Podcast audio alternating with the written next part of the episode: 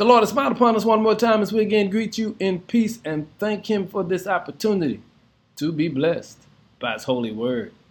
Our word for the day is stay excited. Are you still excited about serving God? Do you still understand the privilege it is for God to allow us to be workers in His vineyard? 1 Corinthians 15, verse 58 concludes by saying, Be steadfast, immovable, always abounding in the work of the Lord knowing that your labor is not in vain.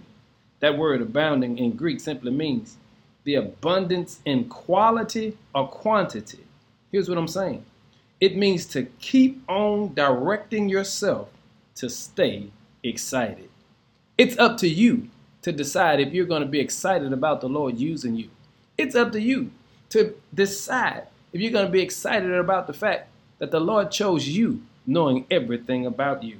Here's what Paul says in Romans 12 and 11 Never lack in diligence or fervency in spirit while serving God. He's simply saying, I don't care what come your way. God's been too good to you to be found complaining or grumbling. Here's what he said. Everybody face issues in life.